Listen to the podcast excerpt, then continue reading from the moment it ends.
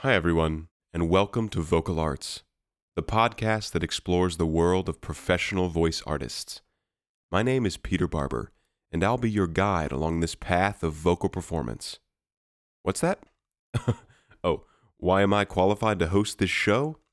Well, for starters, I got my master's degree in, you guessed it, vocal arts and performance from the University of Southern California. I trained one on one with world class singers and learned all about the physiology and function of the human voice from leading voice scientists. Beyond that, I currently sing opera professionally as a resident artist at the Academy of Vocal Arts. Since quarantine started, I began producing my own a cappella music, from arranging to recording, mixing, and mastering. I've performed in basically every genre from EDM to chamber choir and with an undergrad major in audio engineering, I can comfortably bridge the gap between live performance and studio recordings. From the grandiose space of a 3,000 seat opera house to the intimate, soundproof booths used in voiceover. But perhaps most importantly, I'm just a young artist, fascinated by the various careers in vocal performance and inspired to learn more about them from the best and brightest vocal talent the world has to offer. Thank you so much for joining me on this journey. And no matter what your involvement is within the world of vocal arts, I hope that here on this podcast you can both learn something and enjoy. Today's guest is Michaela Jill Murphy, aka Jessie Flower, an American actress, singer, and writer often known for her voice work as Toph Beifong in Nickelodeon's Avatar The Last Airbender, as well as Chaka in Disney's The Emperor's New School, and many more. She grew up acting in Los Angeles, then went on to graduate with a theater and film double major from Yale University. She recently started releasing Avatar The Last Airbender inspired apparel and merchandise on her new site titled Bandit Basics, and premiered her first short film as writer and producer. Follow her on Instagram at Michaela Mosley to stay up to date daily and check out her website www.michaelajillmurphy.com. This will, of course, all be in the description. Michaela and I had a great conversation about her experience as a voice actress, growing up as a child actor in the limelight, her foray into pre med at Yale University, her journey back into the world of film and theater, her experience in a cappella, the psychological implications of quarantine for performing artists, and much more. This was a true joy for me, and I'm thrilled to share this conversation with all of you. Please welcome Michaela Jill Murphy. Welcome to vocal arts. There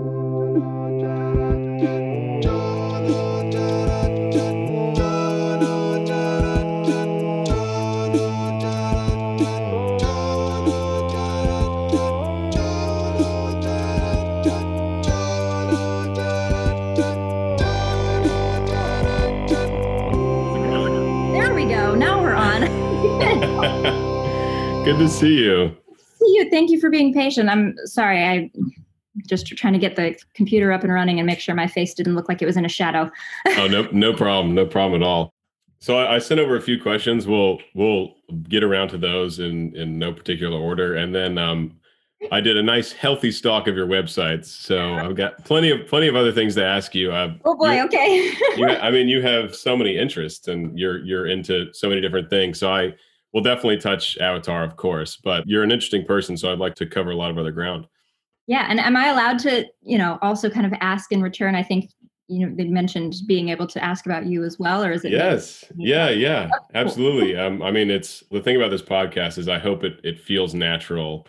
Oh. Um, kind of a back and forth, not like okay, and I'm now I'm going to ask you this question, and you're going to answer it very formally. So we'll, we'll keep it light. Uh, so so first, let's just kick it off, and how about you just tell everyone who you are, and give just kind of a brief outline of what you do for a living. Awesome.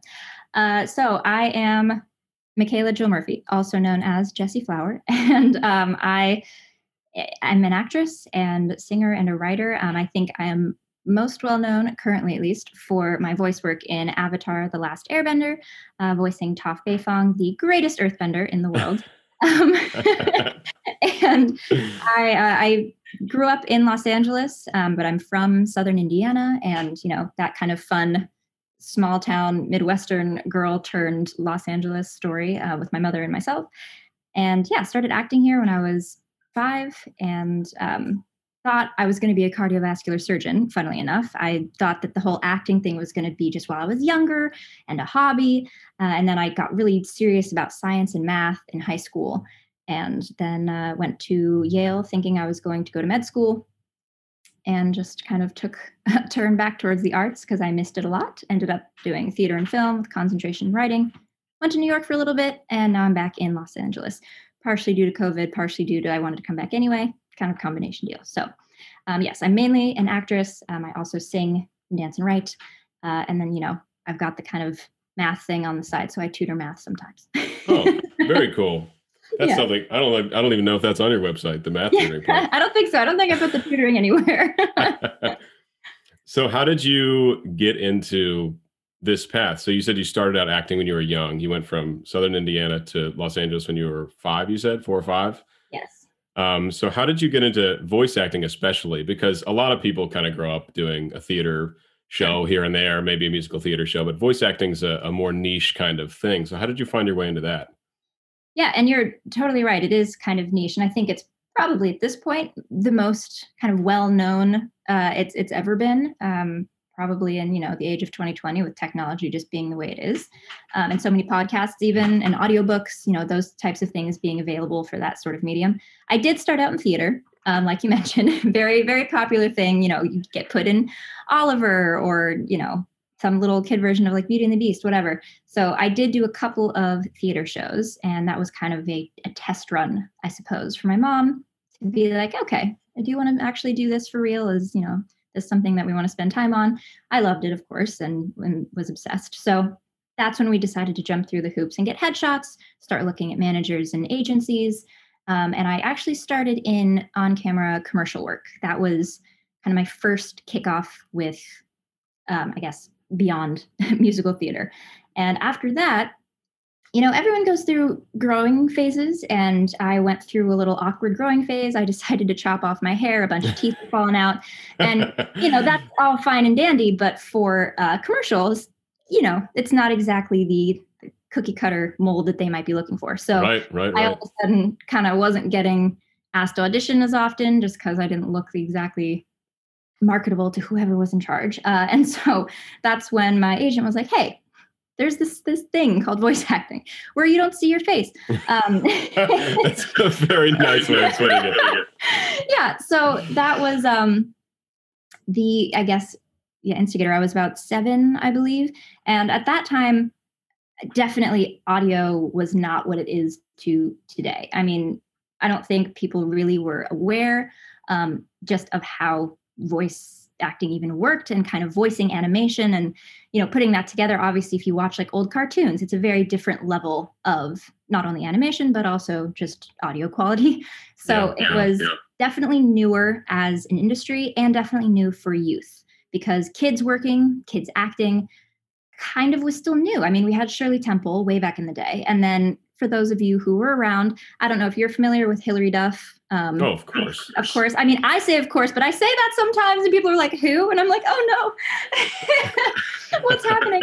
Um, so she was kind of the first, I guess, successful kid that didn't go crazy, right? She had a TV show, she had a music career, she did, you know, fashion stuff with Claire's and all this other stuff and became just a kind of multi hyphenate star uh, successfully as a minor. And kind of maintained that status. And she was really the first one, Miley Cyrus being a then close second to follow in her footsteps, but changed the game a little, as we all know. Um, eh, you know, just with allowing kids to be famous, basically. Because up until that point, it was, oh, if we have a kid in a movie, sure. But it wasn't about focusing on this kid being the center of attention. Um, so with kids in voiceover, it was kind of like, oh, you know, maybe we should just hire somebody who's 20 and who has a high pitched voice and to do this part. Um, but soon people just started to realize the authenticity was a bit different. And so I think they just started opening it up to legitimate youth casting. Um, if you know, Barbara Harris is a huge ADR um, casting director. She's done i in my head like everything um, she most recently like did the um oh gosh what movie is that i can't remember but a couple years ago she did the birds of prey Margot Robbie's most recent kind of Harley Quinn tale. Mm. Um, and ADR fills in basically all of the background noise. So people at a market, um, kids on a playground, people at a basketball game, that sort of thing. People come back in and record that audio because on set, typically they've got a really tight boom. Maybe you have like a little lav mic, that sort of thing. Um, so they started needing kid sounds and they started wanting to actually work with kids. So my actually first voiceover gig, which is a little different than ADR, was Finding Nemo. And they needed a bunch of background, you know, additional voices for the little turtles, the little fish. That, you know, they were a bit more used to kind of working with. But then for the live action stuff, kind of I'm thinking of a smattering of things. Uh, Spider-Man 2, like Son of the Mask, um, Brokeback Mountain, uh, just a lot of these live action things that you wouldn't think of doing voiceover work for. But there were scenes where there was a kid who was kicking around something in the dirt, um, and I had to be like, "Ow!" Like, "Hey, get that back!" You know, like little things like that, right? and so it just kind of it, it was really serendipitous because I had a really clear tone, which is important for recording, obviously. Yeah. Um, depending on what you're looking for, but especially for that background, it's easy to to layer in. You know, you don't have to worry about too much texture. Texture? I can speak English. Texture. Texture. Some texture for the texture. There you go. Um, and I took direction well um, as a kid, thankfully. So oh well, that's that's that's worth a million bucks right there. exactly that's the biggest thing right there. Yeah. it's like, does this kid listen when I tell them? So, um, yeah, thankfully I was kind of in the right place at the right time in a budding medium, I suppose. So that's kind of where it got started. And I, uh, thankfully at the time, she kind of had a short list of just kids on call whenever they needed some somebody that was under 18. And so it got to a point where I was just like at school or whatever at home, and she'd be like, "Hey, you've got a job at Thursday at 11 are you free? And the answer was always yes. Um, and so it was really, really cool um, just to get this kind of industry experience that was behind the camera. Um, I definitely, I wish I were a bit more together than I was, but I got really nervous in front of the camera, in front of Mm. directors who I thought when I got a direction, that meant they didn't like what I did, and I did not do well with people not liking me. I still don't do great with it, but I'm a little better. Uh, normally, I can just get over it and say like, ah, okay, whatever. It's a process for all of us. exactly. So when I was younger, it was just a personal, personal jab of like, oh, they hate me, and I can't Mm. Stand it when this person, you know, hates me. So yeah, it was definitely a good, healthy environment, usually full of really nice people, um, you know, really great directors, really great other actors in the room. And yeah, so it kind of just flourished from that point. Very forward. cool. And I kind of stopped in, in high school, I would say, Okay. around 15, just Yeah. because I was focusing on like the pre-med thing for, you know, a time. So I, Yeah. I didn't I didn't push the the industry part as well. I kind of just put it on pause and was like, hey, I'm going to focus on school. So like I did one or two things here and there, but yeah, I, I would say it kind of paused around freshman year of high school. So when did you do? When did Avatar start for you? I guess that must have been before high school. hmm Yes. So I actually started. Let's see. I booked Meg in season one, and she is the character with thick pigtails in the uh, the episode "The Fortune Teller." She has a crush on Aang and thinks Katara is a floozy. Oh, that was your voice too. That was me. So I, that was my introduction, actually. And they, I was 11, I believe. Yeah, when that kind of came out, and they were at that point auditioning girls or starting to get into the girl, you know, existence of Toph as opposed to a boy. Okay. And apparently, according to Giancarlo, one of the directors, um, the people in the room were kind of watching in for that episode. Apparently, liked my sound of my voice, kind of my, I don't know, personality, style, whatever. Uh, and we're like, oh, that's kind of, yeah, that's that's kind of something that we're looking for. So for Toph, so they called me back in. I was not aware at the time of the connection between the two. I was 11 and just doing what my mother told me to do, and I was not Right, right. as much as I should have been. But um, yeah, so I just sent in the audition. Um, it's funny they gave me script from the first episode, The Blind Bandit, and I was with my grandparents in Indiana at the time, and uh, we had to drive like 30 minutes to some studio in like a, a music shop because in the middle of Indiana, we didn't have iPhones yet. We didn't have any of this stuff yet, so we had to just find a studio. Um, And my mom was like, okay, like she's gonna go in and read the script. And my grandma was like, well, wait, who's gonna read the other part, the part of the boulder? And I was like, oh, no one. I just read this Toph, you know, person, and then I just go through and I just skip the other line. She's like, well, why don't I read the part of the boulder? And then it'll be like the full scene. And my mom's like, oh, okay, I don't know. Yeah, let's do it. Let's do so it. She came in and she read the boulder, and I read Toph, and we sent that in as Wow. audition. The boulder. yeah. That's fantastic. So it was absolutely hilarious. Well, did she But, get the um, part? Did she get the part? Yeah, it's funnily enough, she that is her, and they just kind of used the like vocal, you know. yeah, that's a hell of that's a hell of a voice there. down. Yeah.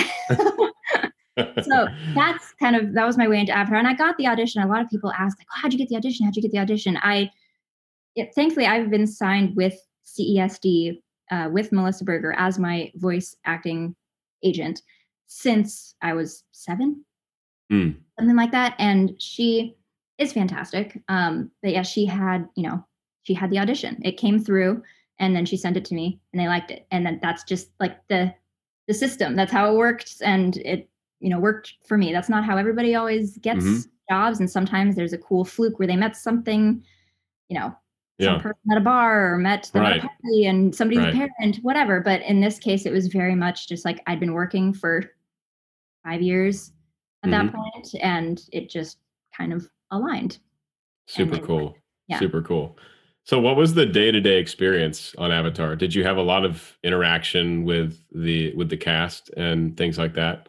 Yeah, um, we we did and we didn't. It was kind of this cusp of, I guess, technology that a lot of us are, I guess, used to. If you're, mm, I would say, 23 or older in 2021, you probably experienced it. If you're any younger, probably not so much. Mhm. Uh, But we didn't have Facebook yet, and I wouldn't have been allowed to have it anyway if we did, because my mom was like, "You're in middle school. What the heck do you need this for?" right, right, So, right. very different culture than today. So, Yeah, no kidding. No kidding. yeah, and I, I didn't have a cell phone.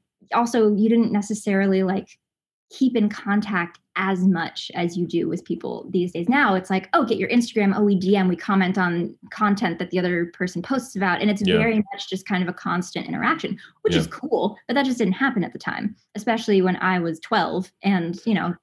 Dante, Yeah. Jack, and everybody else, they're like 20 and going out bars in LA It's a little So- different. A little different. yeah just, just a little bit. So i would say the day to day i really i came in every tuesday or every other tuesday. That was like my time slot because i had school.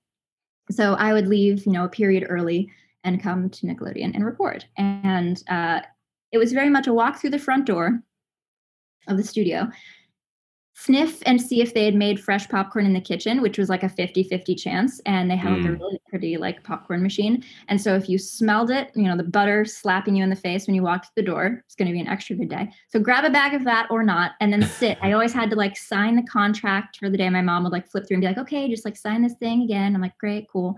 Uh, and then just go into, you know, the room. And Andrea was there, who is amazing, um, to just direct me along the way of Mhm. my Mhm. interpretation of the lines. And a lot of times it would be just me um, or me and maybe one other person, two other people. But I don't know if people had different schedules or if it was just easier. I have no idea exactly the, the details why. I'm assuming it's probably because everybody else could get together maybe on like Wednesday at 11 a.m.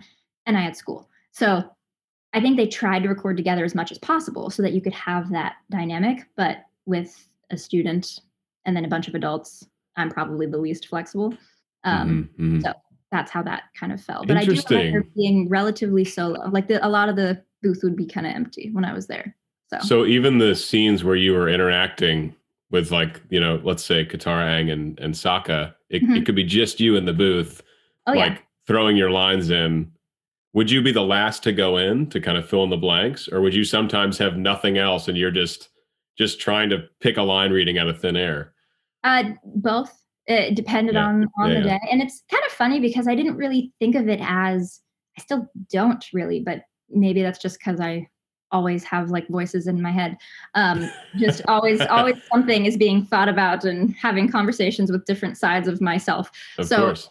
I, you know, in my head, I was like, cool, we could have the whole cast here, or it can be just me. I can respond the exact same. Like I can Mm. look at Katara's line right before mine and be just as annoyed um, as if somebody is saying it to my face. And I don't think I was necessarily even aware that I felt that way per se. But Yeah. that's one of, you know, the things that probably obviously helped me in in voice acting. Because most of the times, yeah, you're you're responding to the words on the page. Somebody's not going to be right next to you saying the line to you. Mhm. Um, so yeah, I don't know. And Andrea obviously helped a lot too with that. She's the, you know, the vocal director behind the behind the mirror, I guess, or behind the window. Yeah. Um, so you know, there'd be moments where I would give something, she'd be like, you know, I, I think we need a little bit more. I think talk, give give her a bit more anger, give her a bit more grit. Um, throw throw a few takes out there that are just the complete opposite. You know, I would be playing it like more cool headed, and she'd be like, "Give me the opposite end of the spectrum," and then she'd be Mhm. like, "Okay, great. Let's find middle between those two. I loved Mm. that. Let's can we can we break the difference? You know?" Yeah, and so she yeah. was really helpful in making sure that the Yeah. I guess the, the tone matched what the adults had in mind Right. when they were animating, as opposed to my little 12 year old self just being like, oh, yeah, I'm going to read it like this. right, right, yeah. right. but, but yeah, it's interesting to think about because a lot of the other actors were together a lot of the Okay. time. And I was like, oh, really? Like, I remember being in the booth with Gray a couple of times and with Greg Baldwin and with Mako. I think I was with Mako once and um, Mark Hamill was there once. And, you know, that's always cool. Always cool. Always cool, you know, casual, mean, whatever. Come on. and uh, my mom tells me she's like i still remember i was freaking out like you didn't really comprehend just the level of cool Yeah. Well, yeah. I mean, she probably grew up in that era when Oh, he when yeah, he was like an absolute superstar. Yeah so there there were those times and i loved that i was like oh yeah i get to like record and dante's here today and he would always show Mhm. up a little late like on his motorcycle and you know be cool um, very very zuko style but yeah there were so many times when i was doing it by myself and i thought that was just as cool because i was like haha i got the booth to myself i get to just Yeah. focus listen to andrea and like do my thing it's Yeah. Very So. cool. So my I'm used to doing character development for operas and I'm wondering how how does it work for voiceover? Do you spend a lot of time outside the booth trying to build your character thinking about like who what when where why kind of stuff and maybe context that's not included in the show like more of her background growing up or is a lot of your work really in real time in the booth? it would always send the script ahead of time um, and i sometimes read through it sometimes not just depending on what the week was like that Mhm. you know that time um, you know it's kind of like a give and take i think when you are a kid first of all your intuition is just so strong and visceral and if it's doing the right thing for a role you that's that's why you book it Mhm. and there are some kids who are super calculated and who come in and they're just like, yes, I have like a system. And bless those kids. But I was very much the kid of like, this was my initial response. And if it works for the character, it works for the character. And if it doesn't, then I don't book that one. Okay. Um, I wasn't too calculated in my approach. And I think as I've gotten older and more life happens and you have to like pay rent and like go to school and keep track of your own schedule, you lose some of that pure intention because there's so much going on up there. Mhm, And mhm. so as I've gotten older, I need to do that more, but it's more so about like closing out all the random crap that I'm thinking about because it's hard to like close off everything you have to do, go stand in your little booth corner in your closet and think about this character for a solid 30 minutes and just completely be immersed. It's Yeah. hard. Yeah. Because you're like, oh man, I have to send that in before five, and I also left this door open, and I have to fold this, and I have to drive here and drop it off. Oh, and that has to go in the mail. All this stuff, and all that gets in the way, and you can tell. You can 100% tell. Um, whenever you and me personally, I, I do that sometimes. I'll record something and I listen to it later, and I'm just like, I'm so distracted. like, Mhm. like I wasn't there. I wasn't in it. Yeah, and I even Yeah. felt like I was in it at the time, but I wasn't. It's Mhm. yeah. So it's kind of frustrating, but as I've gotten older, I have to start thinking about that more because unfortunately, it's not just about you know, my mom drives me to the studio and all I have to do is show up and say the line because Mhm. I'm a minor and I was lucky enough that the adults around me were taking care of everything else. Not every kid I'm aware has that experience. I'm very grateful for that, but I didn't have to, to keep track of those things. Yeah. So now there's a bit more of a okay, what's the initial visceral response? Now let's make that a bit more colorful. Um, make sure that there's kind of a more dynamic approach to this line as opposed to this one. Where is her anger coming from? Like, why is she pissed off at this character because of this? Is there something deeper rooted, or is it topical?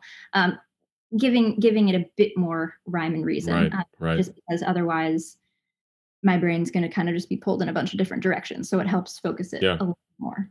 I think that's something that's so great about kids is that they are just kind of so raw Oh yeah, and what they're feeling and it's like you know that's what i mean they can really play with like their imaginary friends because they Mhm. really construct it so in some ways it's probably really best as a child Yeah. actor voice actor to just fully trust whatever is feeling that that stream of 100%. consciousness whereas you get older and maybe the roles get more complicated and such and such and you have to put Sure. in more you have to put in more thought and time into it yeah. I also think it's it's kind of I don't know how to like phrase this a nice way, but like when you're younger, there's almost nothing you can do. You can't like change who you are because you're you're you're kid. Like you are who you are. Period Yeah. the story.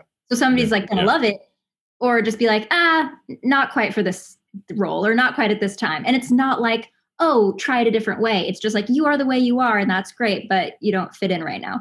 And so there's like not a really an opportunity to be like, oh wait, I can do a different version of myself, which I feel like you can do as an adult a little bit. You can come mm-hmm. in and be like, this is my personality if you're just talking to me at the grocery store.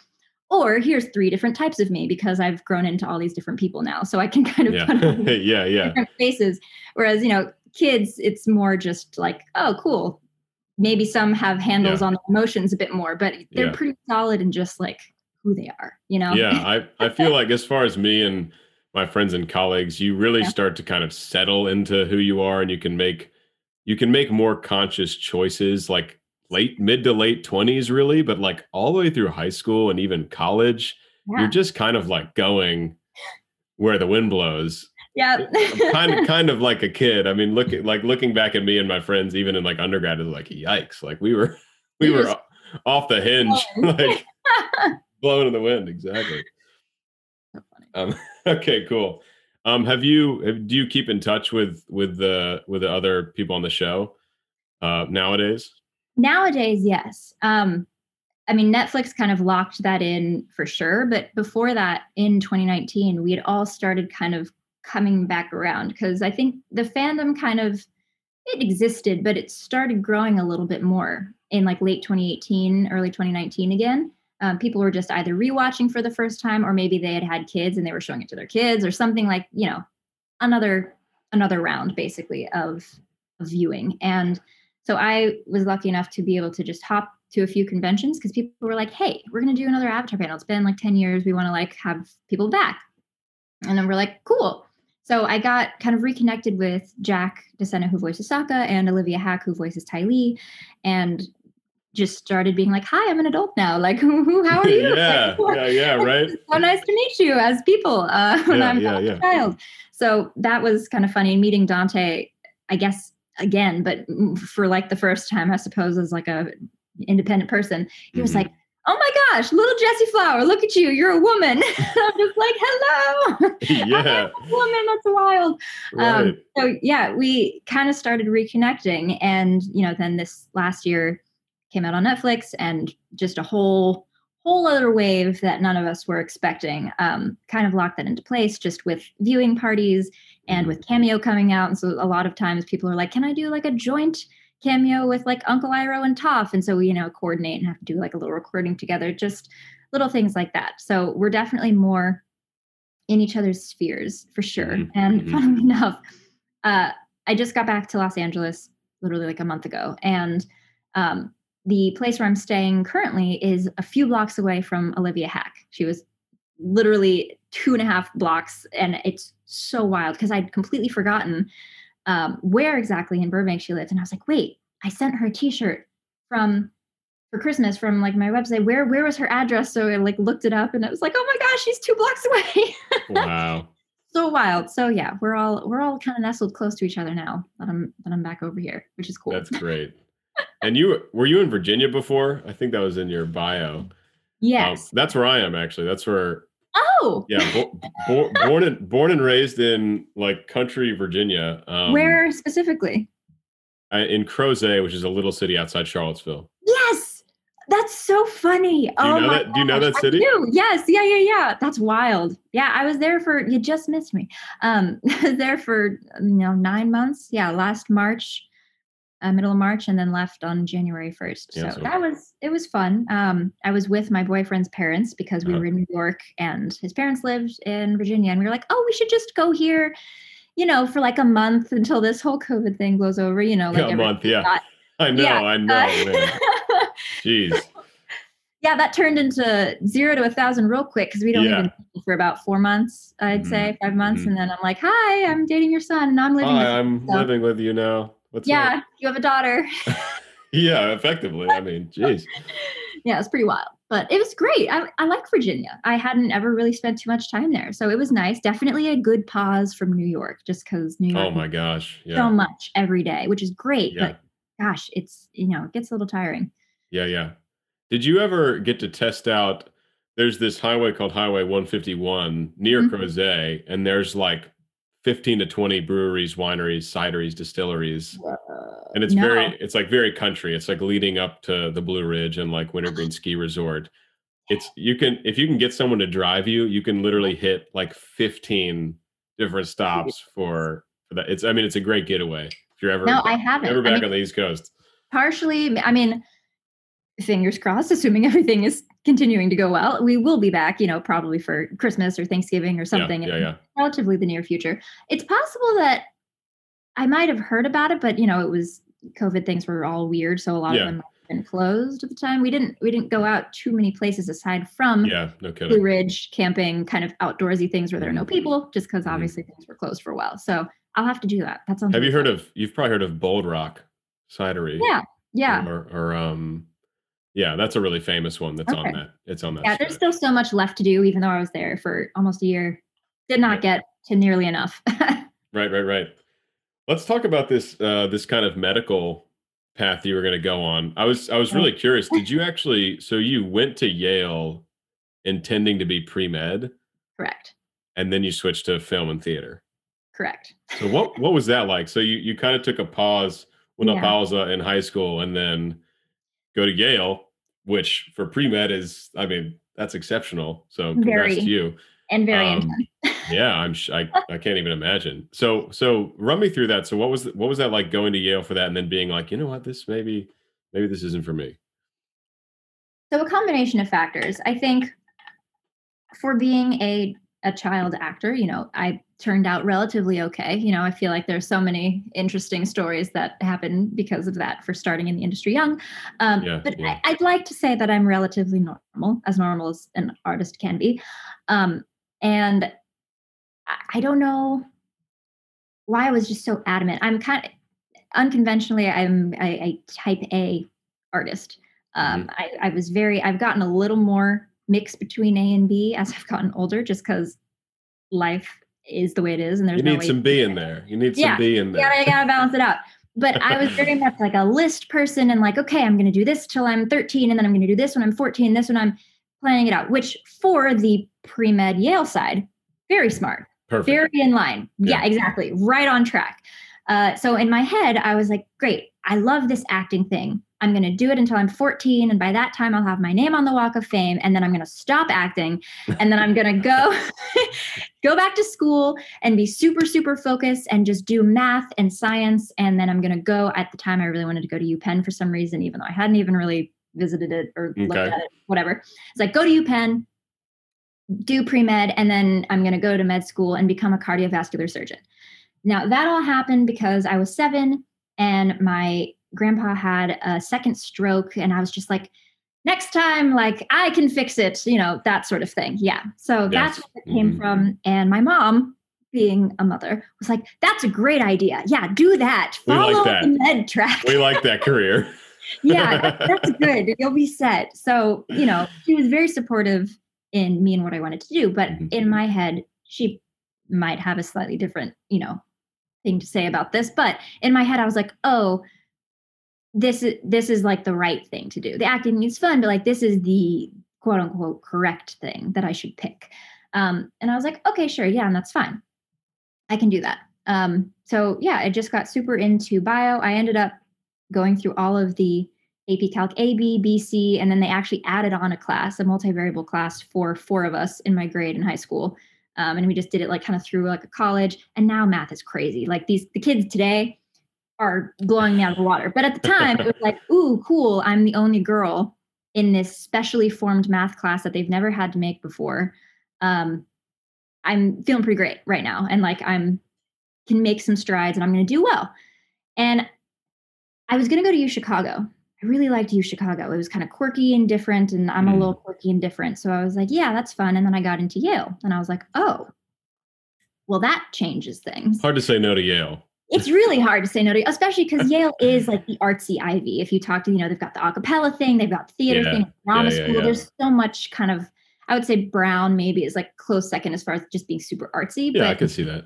They've just got so much art that I was like, oh, well, I could do that. And they've got like singing and dancing. They've got all this fun stuff. So I'm like, okay, well, and the name, obviously, I'd be lying if it's like that's pretty helpful. That's it's cool. about as good as it gets. They want to take me. And funnily enough, because of their, you know, financial aid for a lot of these places, it can be, you know, somewhat generous. Some places don't give you as much, like NYU gives you like nothing. Um, mm. Um, but the Ivies are have a massive endowment and they give you need based basically for everybody, anybody who needs it, because they can. So Yale was actually the cheapest option. It was the biggest name and the cheapest option for me to pick. And I was like, well, easiest easiest choice ever. I'm sealed delivered on that one. yeah. Um, Hi. Let's go. Yeah. So rolled into Yale, and honestly, I probably should have taken a gap year. That's probably what should have happened. I was mm. exhausted. I was so mm. tired. I've been acting since I was five. Went to a really intense private school, and worked myself to death. I basically was, you know, I was running cross country and in theater and on student council and in AP classes, and it was absurd. Yeah. And you know then high school romance ended and my heart was broken. Everything was dramatic and yes of course. I was exhausted. I was absolutely exhausted. And so i rolled into yale like okay i'm here. Like i'm great. It's great. And i took my kind of intro classes and i just didn't end up even going mm. to hmm. basically anything pre-med. Um i like maybe sat in on a class or like started to go and then i just like couldn't go back I was mm. so hmm. tired. I don't know what what happened. Um, but I didn't do theater either. I didn't perform really for the first year. I did join an a cappella group, I will say. Oh, uh, oh, I did. Wow. I did okay, we're gonna get we're gonna get into that. Wow, we're gonna get into that. So I did. It's funny because at Yale we do have a Greek life, but the bigger Greek life is a cappella. So they call it rushing a cappella because that's what it feels like. I'm putting so, a big flag in this, and we're gonna circle back to it. Okay so yes, I rushed acapella. I did do that. That was like my arts thing. I was like, cool, I'll sing as my artistic release, and then I'm just going to focus on school. And I did, you know, I did take math class, and I was taking Chinese and econ and all this other stuff, whatever. A uh, couple things. I got my first C. I'm very open, first of all. I don't try to like hide crap because it's annoying. It, that annoys me. So I got my first C ever in my life in math class. Ooh. And oh. I'm supposed Your to be specialty. Right. So I was like, hold on. What's going on? Something's not right here. Something is not right. And this was like a, a refresher class. It was basically the equivalent of taking AP um, like BC calculus for those mm. who are familiar with with math. And I was like, oh, it's been a couple years. Like I don't really remember everything. I should take this again and then take the next step. And I the more I studied, the worse I got, which now I realize is a reflection on my teacher who wasn't really a teacher, it was a grad student who didn't know how to teach me. I would go to study hours with him and come out and get a worse grade. So that was not yeah. not not what you want out of that. Not not on yeah. not ideal.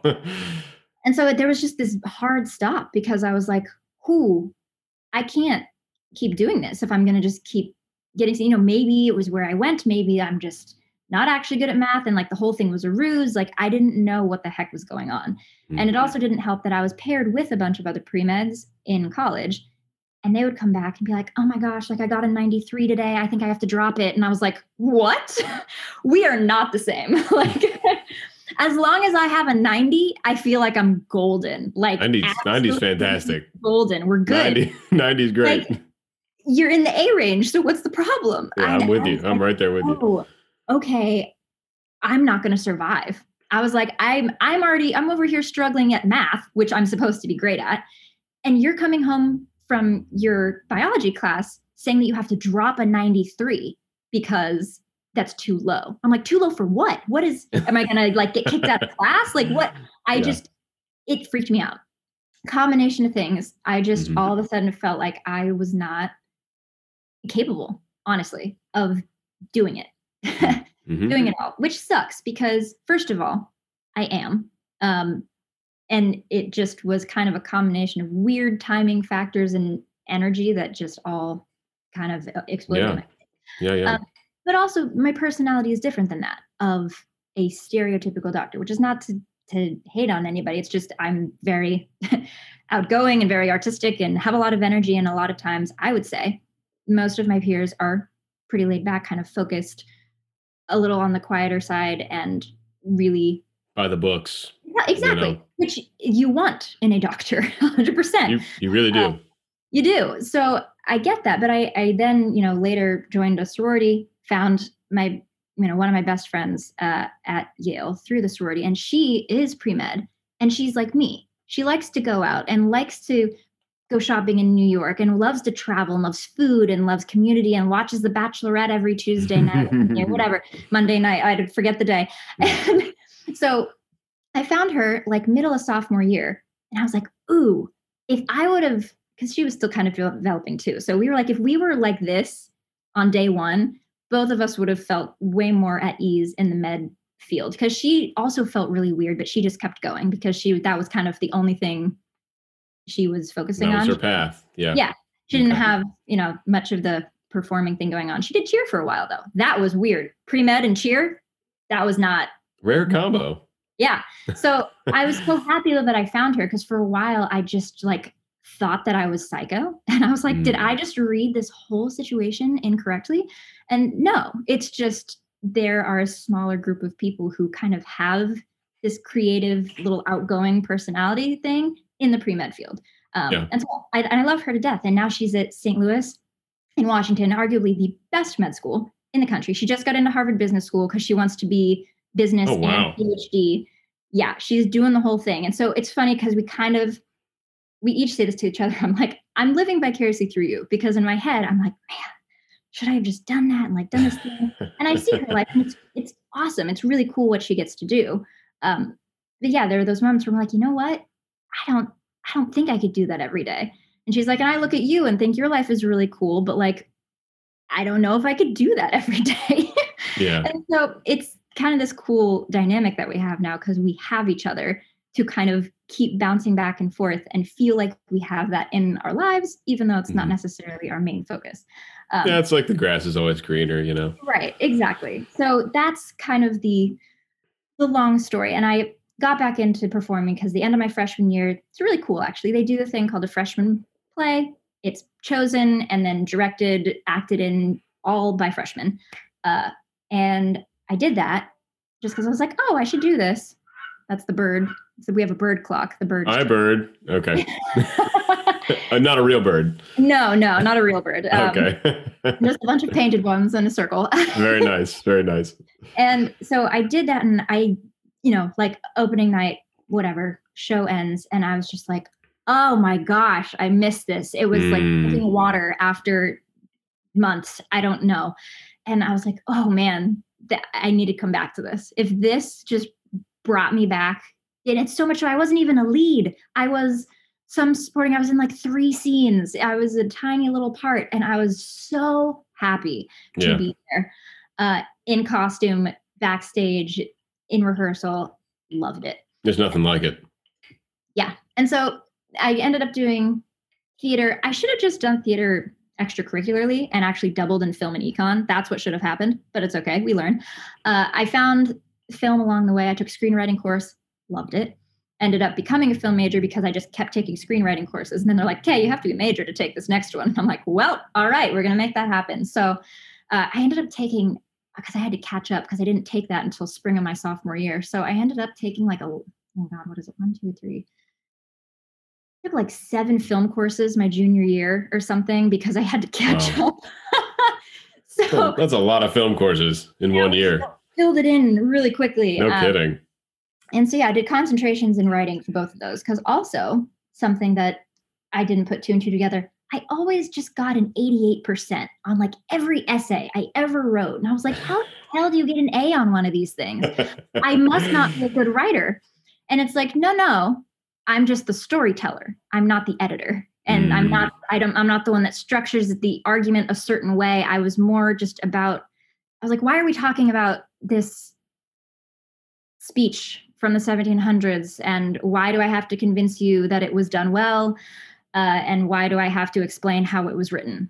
Like, I don't care. And I, I Mhm. couldn't write well about things I didn't care about, which was most of the essay topics. So I quickly learned no, no, I'm actually a good writer. Um, I just needed the right medium and the inspiration to actually keep writing. So yeah, found found screenwriting along the way. And so I ended up doubling in, in theater and film and concentrating in writing. So there you have it. there you have it. All right. I put a flag in acapella because that's Bringing it back. that's a that's a big part of what I'm up to these days. yeah, you're an opera singer or Yeah. creative director or what I'm yeah, A was lot kind of, of- I wear a lot of hats. I think that's something we have in common is we we do a lot of different kind of things. Um, first and foremost, uh, sing opera. I would consider it professionally because I have a salary at the Academy of Vocal Arts in Philadelphia. Um, so cool. and we're pretty much we're pre- it's kind of like a a big professional slingshot for an international career. Yeah. Uh, so it's a four year program, but we're basically paid monthly to train with like the world's best coaches and sing roles and stuff. I mean, that's the dream. It's really wonderful, and uh, uh, Yeah. uh, it's it's been tough this past year because it's mostly been online. But I mean, I'll be up in Philly starting in September probably, and it's going to be so just cool. And then Yeah. off to off to the rest of the world after that. but during quarantine, I, I have really gotten into producing my own a cappella music. I was also in a cappella in my undergrad, Awesome. and the pandemic hit, and I was like, I was a music production major, so I know how to I know how to audio engineer. I could totally make my own one man a cappella stuff, yeah. and so I started doing that. Was yours all male or were you co-ed? It was all male. I was in a group called Exit 245 Okay. at, at James Madison University. Wow. Um. I was music director of it for two years, and it it totally shaped my college experience. Yeah, so now I've been making tons of acapella covers, and now I'm starting to collaborate with bigger and bigger people, and it's really starting to Awesome. kind of get some traction. And I don't know if I'll be able to keep it up once everything Sure. is back in session. But as long but as long as I have you know the extra free time, it's it's it's pretty much those covers and the podcast are like my two my two babies that I've started Yeah. doing during uh during Yeah, I'm gonna have to quarantine. Pick your brain music production wise. I started kind of getting into uh, the the type A side of me. I would always write songs, write lyrics, and just be like, "This is awful." I would like think I would, I'd have all these ideas, and I would try to put them on the page, and it would just come out, you know, very much middle school radio Disney. And I was like, "That is not what I'm going for." Uh, and so I just stopped doing it for a while. And finally in New York, I was like, get over yourself. Just write a bunch of bad stuff until it starts getting to, you know, where you want it to be.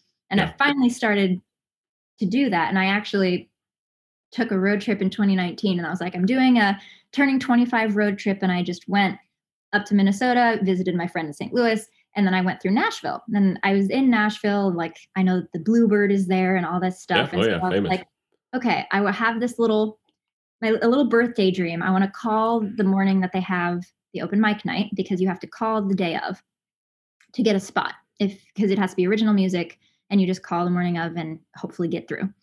And so I was like, I'll call and like my little birthday dream is that I just get a slot and I can just go sing. Uh, and so I called, called 127 times and I got the second to last slot.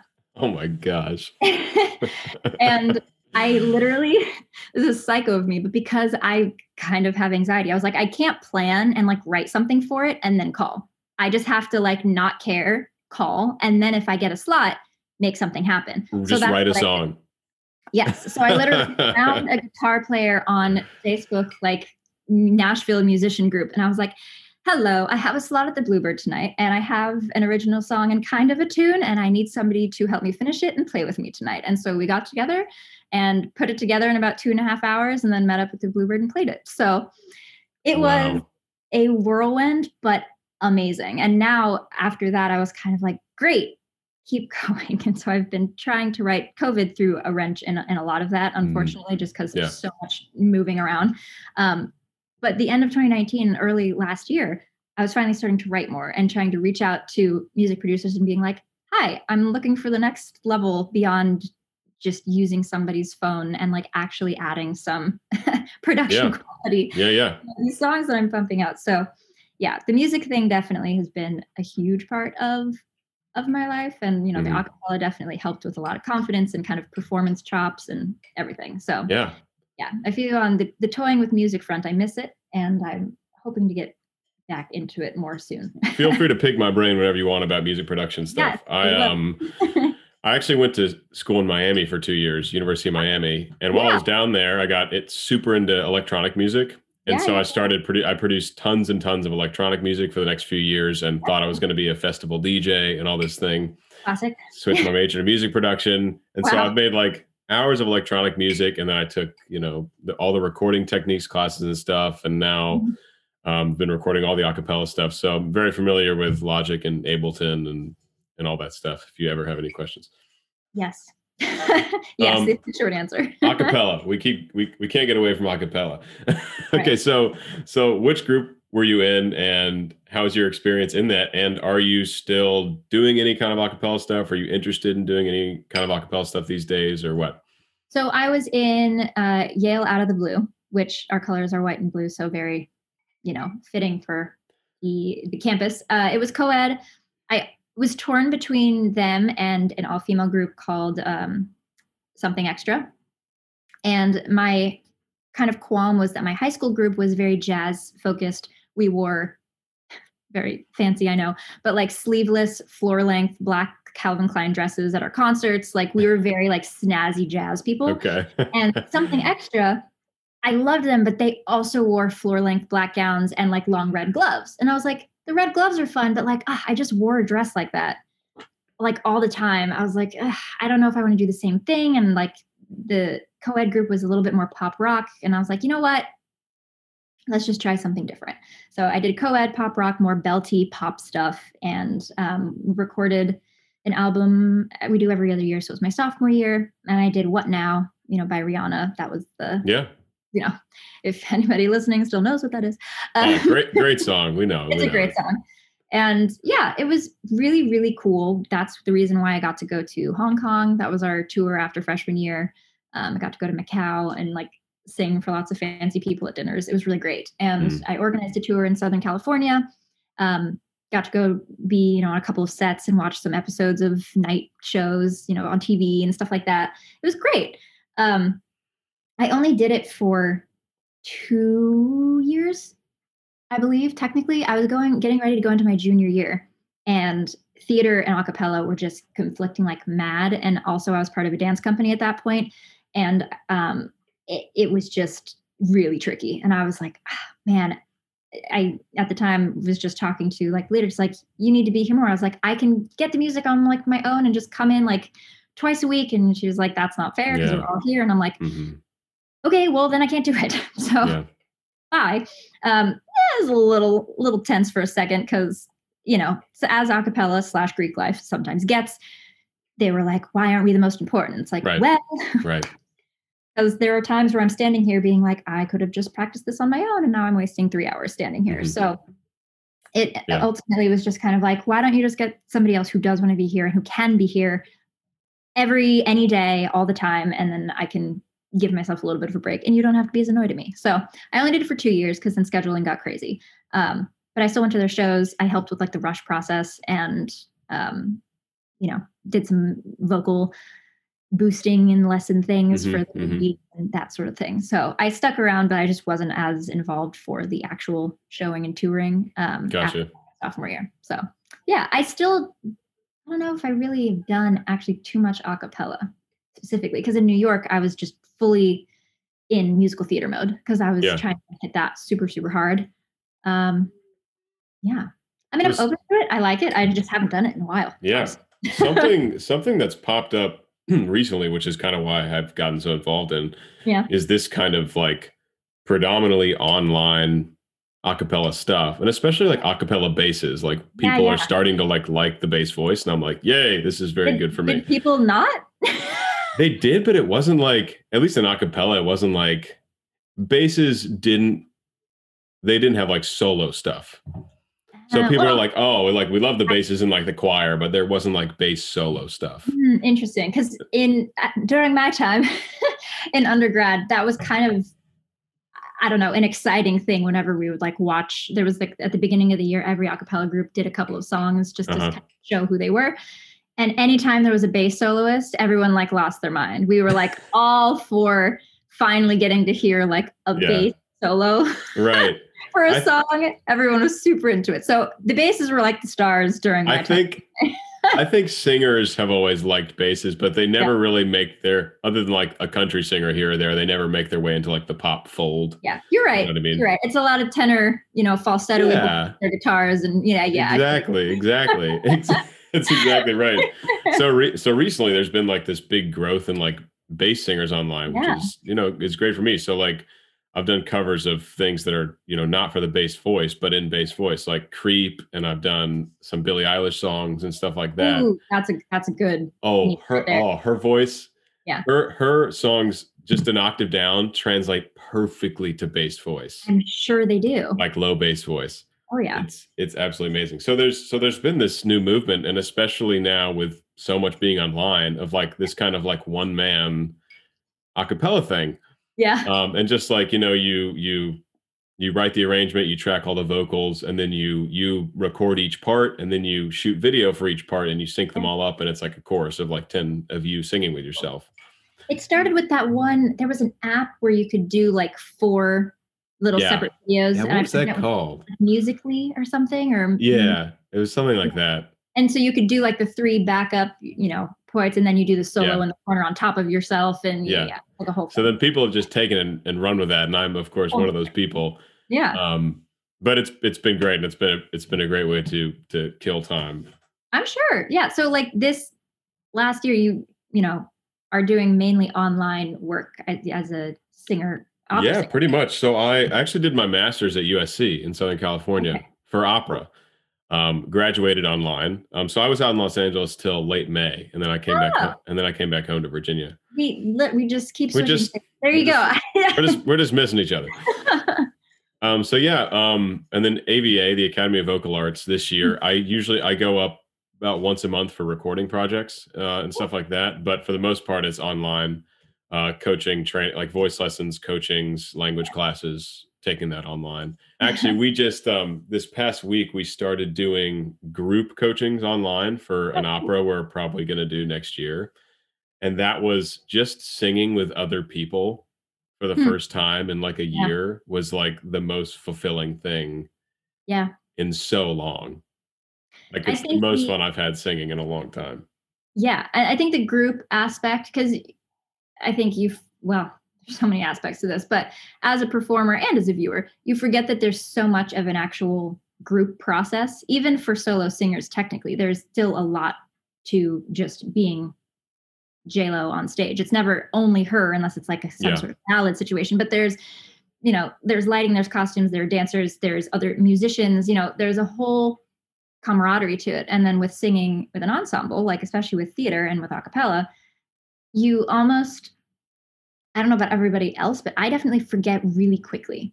Like I'm so, so, so happy. I'm like on cloud 17, um, way above nine Mhm. um, at the end of a show. And I just am like, this is why. This is why I'm here. Like, this is why I love this. And I come back to it. And I it can be like a week later, I forget so yeah, easily. Yeah. And yeah. definitely this last year, I've been all sorts of things, but you know, depressed relatively often, I suppose.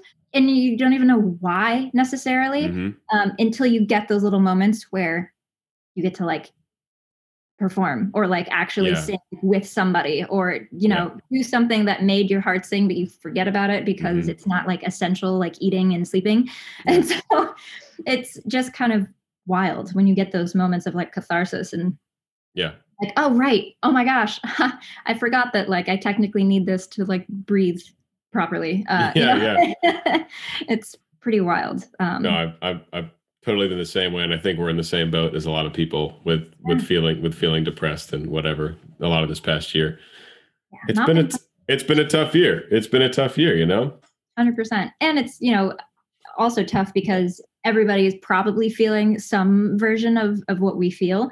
Um, but there are just so many different actual realities that part of me feels like most of us have nothing to actually complain about. Um, you know, in comparison to lots of other people, and so then Totally. that added on top of it of like. I still have my mom, and like Yeah. I personally am still here Mhm. and am healthy, thank heavens. So you know, Yeah. just little moments where I'm like, okay, well, shut up, Michaela. You don't have anything to be sad about because No, seriously. I do a lot of journaling, and and a, a big part of that has been just really trying to stay grateful for Yeah. everything everything we do still have, even if even if the outside world is not, you know, what we'd like it to be right now. But having family, having a place to stay, and a roof over your head, and having food and a Yeah. hot shower is which like is all huge, technically. You know, like it's huge, it's huge, huge. huge. Yeah, So- yeah, yeah. Um, your cover band. I, I didn't I didn't get a chance to listen, but I saw that you're in a cover band, and I want to know what kind of stuff you guys do. So, oh, well, technically it's not mine, mine. Um, I, it's called Faces for Radio because they're cheeky like that. Um, because we all, in in not trying to be a gross way, but we are relatively think we are anyway stylish and put ourselves together. So we were like, oh, that's kind of funny because we show up looking put together and whatever. Uh, stylish, attractive, whatever. So I had a couple of friends from Yale, one of whom was in my acapella group actually, and he was playing bass and some piano uh, for this band. And then his brother, who I'm, I was kind of family friends with, with all of them, was singing and playing guitar. And I went to the show and I was like, oh, oh, so fun. And they do a lot of classic rock and then kind of early 90s boy band stuff and some recent pop rock thrown in there, but a lot of, um, oh my gosh, I'm trying to think of our old, this, um, uh, Are You Gonna Be My Girl? Um, you know, Brown Eyed Girl, lots of girls, apparently American Girl. Uh, and then some, you know, Mr. Brightside and all Oh, the small things. Can't go wrong. uh, Oh yes, please. Ocean Avenue, some Avril Lavigne, you know, just like a, a mix of like It's the like some of my favorite music, just so you know. Yes. You, well, it's what you want to hear as like a 90s or early 2000s kid at like Yeah. a party. That's like the songs that you're Hundred like, oh my gosh, I have to dance to this and like chug half of my drink.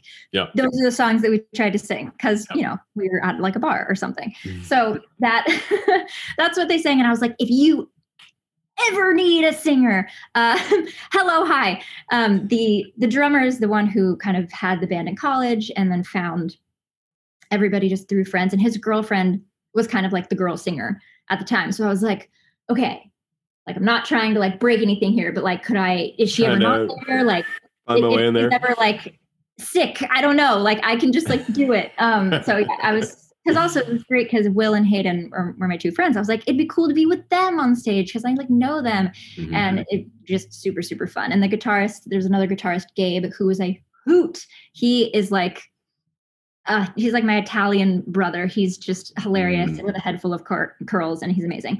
Um, so anyway, I finally got the chance because they were like, "Hey, like Helena has like a work thing, whatever," and they were actually. Where was my first concert? It was at. It was in the Hamptons. hey yo. Yeah, so we played at Stephen Talkhouse in the Hamptons a couple of times, which is a big bar. Like you know, big names have like rolled through there over the course of the years, uh, and they were like, "We've got a three-hour set. Here, learn these 17 songs by this weekend." Um, and yeah, because we need we need a female singer.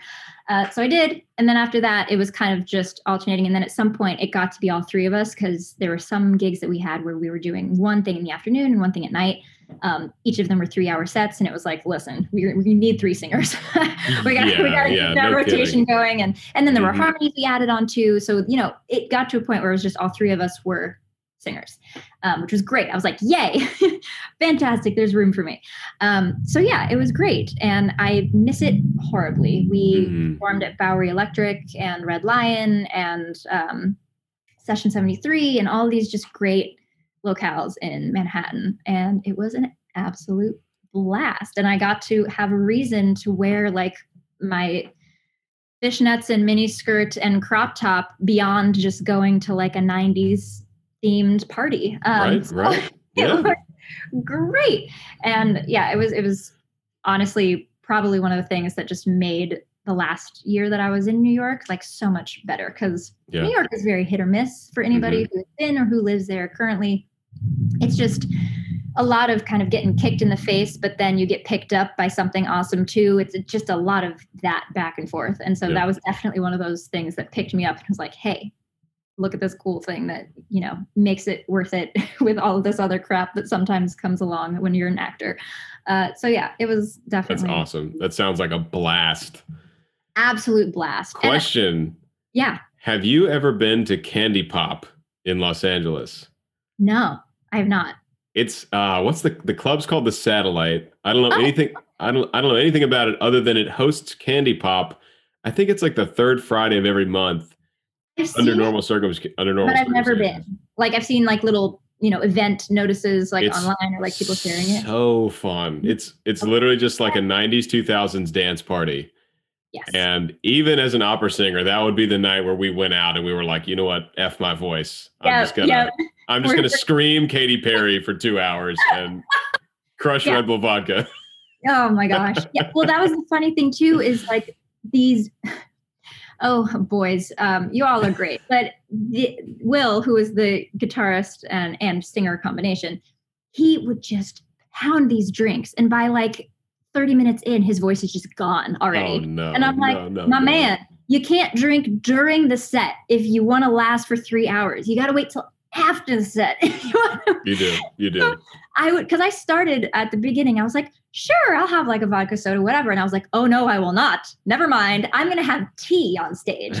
And then, and I'm going to like put tea in a cup and be like, yeah, cheers. Like, yeah, yeah. tea. Like, Party and time. then maybe have a drink. But oh my gosh, I tried doing the first two shows while drinking Mhm. absolute nightmare. Oh my gosh. Not would not recommend to Right. anyone ever. Yeah. so yeah, I learned very quickly. It Um, feels it feels great, but but it just trashes your voice. and then nothing it it gets to a point too where you still feel like you can sing, but nothing comes out. And you're Yeah. like, But you're drunk, so you don't feel anything. So you're just like, ah, what's going on? yeah. So yeah, that's that's hundred percent it. But yeah, they're Right. still together and like making uh they're trying to make original music now, but I'm like over here. And it was very kind of Yeah. loose. We had lots of people coming in and out based on like who was available and who could play that Thursday. So I wouldn't mm. say it's like my my band because I haven't performed with them in so long now. And you know, I think they're working on like a couple originals and I'm, you know, on the West Coast. So that Yeah. was like a little Well- in time. But I'm sure I'll find an equivalent here, if not start if you if if you're ever in another cover band that does like 90s 2000s alternative rock i will fly across the country to see you because that is like my favorite kind of show Well, if you know, fingers crossed, I will be able to be in in one that does basically the same music because that's very much my. I mean, maybe throw in a little bit of kind of indie alternative stuff as well. yeah Um, a little bit of like of Monsters and Men and like Lumineers stuff as well. That side exists, but otherwise, everything that yes, yeah people i mean people love that music and you can find people that want to play that music i have no Yeah. doubt yeah, yeah, for sure. all right we're we're coming up on time um i do have a question i was wondering uh so you have michaela murphy and you have jessie flower and you have ace hamill Oh. I feel very seen all of a sudden. Uh, so You're a very open person. You brought this Well, upon yourself. I know. I guess so. I haven't really shared that very much. So I well, don't we know. can we, we can chop this out later if we want. Doesn't In matter. my no, no, no. It's it's fine. In my 2019 kind of music moment, especially kind of driving around, going through Nashville, singing with the cover band. Um, I just was really a fan of the the altered first names, and as much as I love Michaela, Michaela Jill Murphy is a great name. It's a great actress name. It's a great like that's like a more like an Oscar name, perhaps. It's very nice Yeah. and I'd say so. for music doesn't have much of a punch there's not much going on there um, in my personal opinion i feel like i would need a band name uh, to actually go under um, i don't know it's just okay so i mixed around michaela a little bit and it ace ace hamill is michaela just moved around And really? just- it wasn't like locked in. I was just kind of like, that's kind of cool. If I was just Mhm. like Ace, I could imagine that like on the back of a jacket, having that looped into a band name, like that would be like a cool like branding thing. Um, whatever. So Ace Hamill is just Michaela, uh, but moved around. So that's my little like music Gotcha. name, kind of. But I Mhm. also was like, oh, but there's a first and a last name, so maybe it should just be one name. So many little conversations. So, but that's what that is. So, Okay. okay. Okay. Yeah. And then and then and then why Jessie Flower? I was six, and people kept mispronouncing my name, and I thought Jessie was the coolest name in the world.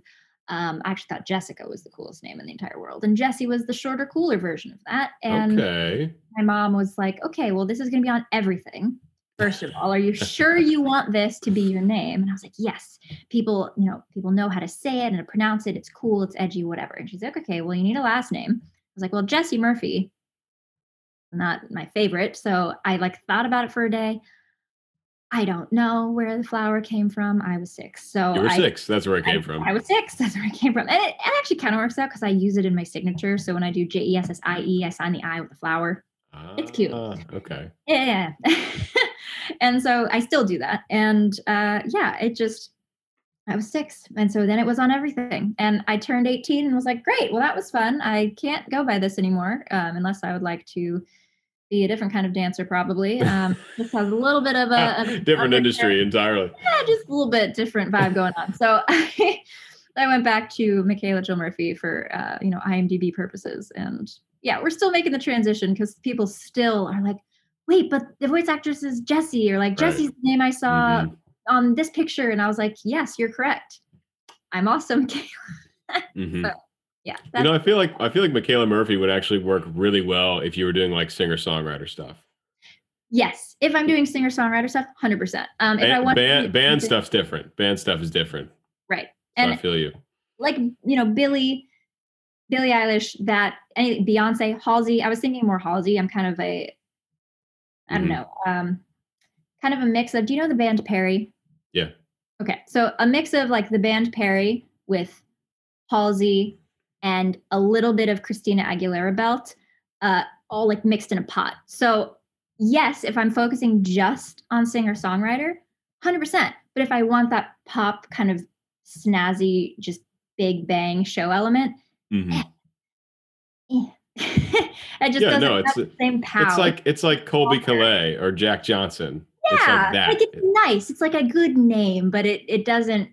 Know, yeah, if it's if it doesn't fit your vibe, then you know. you don't shout that at the Staples Center the same Right. way. You know what I mean? Right. so that's right. where the Ace Hamill thing came from. that's where you ace. yeah, I don't know. I it clearly is not developed. It's just like playing with it, and that was the coolest thing that came from mixing up my, you know, the letters of my name. So Very cool. All right. Well, this has been a real joy. Seriously, I'm I've, I've been so excited since I reached out to your team to talk to you. I'm such a huge fan fan of Avatar, obviously, and you're a super interesting person. I'm glad we got to talk about a lot of other things. I'm sure a lot of interviews you probably focus mostly on on Toph. So um so this has been really it's been really nice. And thanks for coming on the show. And um the episode will probably be up in about a week or so, but I will I'll reach out to you and let you know. Cool. Sounds good. Yeah, by all means, um, just yeah, let me know when it's posted. I like to share it and Yeah, for sure. listen to it and everything. And yeah, thank you for for reaching out. It's been kind of mayhem dealing with moving, and so I'm just Yeah. hoping that like everything that comes in has been caught as far as people like who want to do like a podcast interview, yeah. yeah. do like a YouTube challenge, like all these things that, that Mhm. people want. So I'm glad that you know we found a found a time, and Yeah. it was so so lovely meeting you. You're 100 percent right. We talk about Toph a lot of time, which is great. I can talk about Toph all day. Mhm. Um, but you yeah went to a lot of a lot of different areas. So Yeah, yeah, yeah. It was really wonderful. memory lane a little bit and talk. Yeah, good, good, good. Alrighty. Well, I will talk to you soon, hopefully. And uh, Yeah. thanks for thanks for coming on my show. sure thing. Have a Bye. good one. Bye.